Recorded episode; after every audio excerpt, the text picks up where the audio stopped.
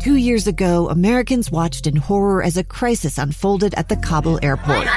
There's desperation and anguish.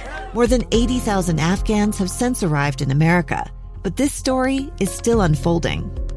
I'm Andrea Martin. In my new podcast, Stranger Becomes Neighbor, we'll find out what happens to these new arrivals in our communities. Who would help our newest neighbors? Follow us at kslpodcast.com, Apple Podcasts, or anywhere else you listen.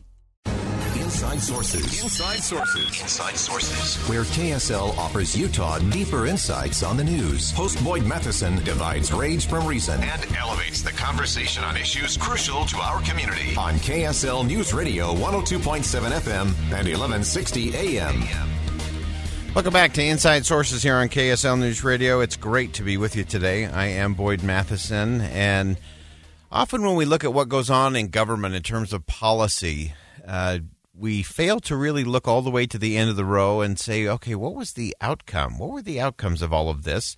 And often that leads us to wasteful spending, which we talked about earlier in the program. Uh, but we want to talk about this idea of, of what actually produces results and outcomes that we really want. Uh, really pleased to be joined now by Phil Rossetti. Uh, he is a resident senior fellow at the R Street Institute. He focuses on energy and environmental policy. Uh, he's a former staff member of the Congressional, Congressional Select Committee on the Climate Crisis and former director of energy policy at American Action. Philip, thanks for joining us today. Thank you for having me. All right, so let's let's dive into something that I found to be just a, a really interesting thing for us. We always try to think again on this show. Uh, you made the case that it is possible to say that one of the outcomes of President Trump's 2017 tax cut was that it was actually good for the environment. So it sounds weird, but uh, it's really focused on innovation and private sector development of new technologies uh, and environmental investments. So you opened this uh, segment by talking about the end of the road for a lot of these policies. And when we think about the tax reform, there's a huge focus on the effect on individuals and what it meant for uh, everyday folks taking home their pay. But a big part of it was also what does it mean for businesses to invest and do business in the United States to improve their productivity, uh, buy new equipment, innovate, R&D, et cetera. Uh, what we saw is that, yes, it did have that effect. Uh, we only have the data from that tax reform actually pretty recently because there's a huge delay in the data. Uh, but economy-wide R&D jumped by about 11.5%, $39 billion, double the usual. In energy and environmental R&D, uh, that increase was about 12%, or $3.3 billion, which is significant because up until that point, it had basically been stagnant. Private sector energy and environmental R&D was a shrinking share of total economy-wide R&D. Uh, so yes, we saw that this policy, which encourages businesses to do more, uh, also affects the energy sector. And if you want clean energy, you want environmental progress, uh, you can't ignore the private in getting us there. Uh, I think that's so interesting to to think that all the way through. Uh, we used to always kind of hear that when the government you know throws a lot of money at like a company like Solyndra, that it's actually bad for the solar business because of these very reasons you've you've laid out, Philip, in terms of the R and D. Uh, if if companies feel like they have to compete against the government uh, or a company that's you know just getting wads of cash from the government, uh, they're they're not as likely to innovate or to really invest. Uh, and so, is that what we're talking about here in terms of what's the right incentive to get businesses to do the right thing? I mean, you you hit the the nail on the head right there, talking about the government's investment in R and D potentially going astray of what it should be doing.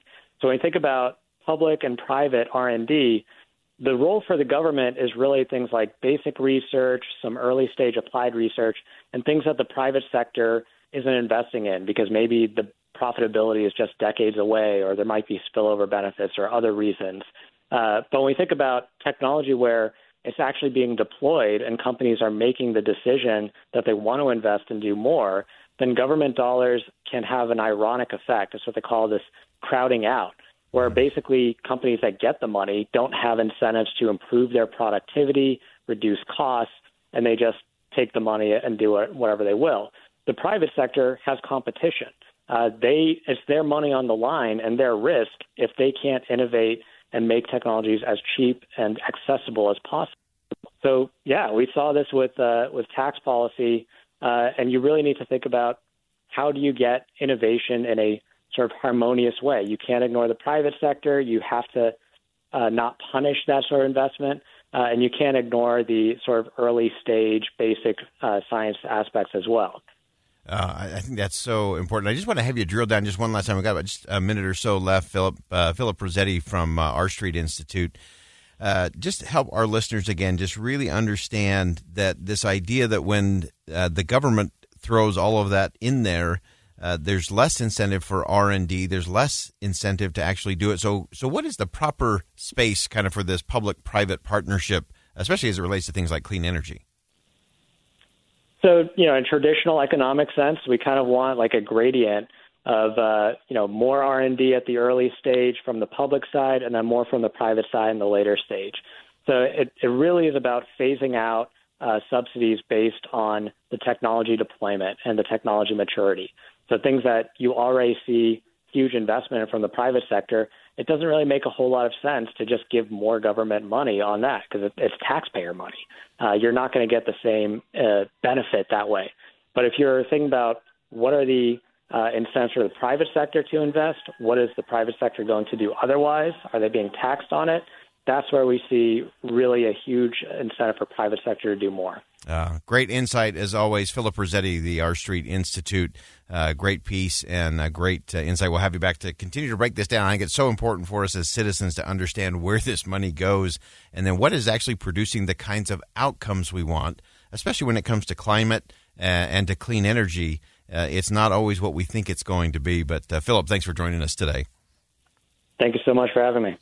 All right, we're going to step aside uh, just for a quick commercial break. Uh, much more to come. Some breaking news uh, coming uh, right here on KSL News Radio. Stand by. Two years ago, Americans watched in horror as a crisis unfolded at the Kabul airport. There's desperation and anguish. More than 80,000 Afghans have since arrived in America, but this story is still unfolding. I'm Andrea Martin. In my new podcast, Stranger Becomes Neighbor, we'll find out what happens to these new arrivals in our communities who would help our newest neighbors? Follow us at kslpodcast.com, Apple Podcasts, or anywhere else you listen.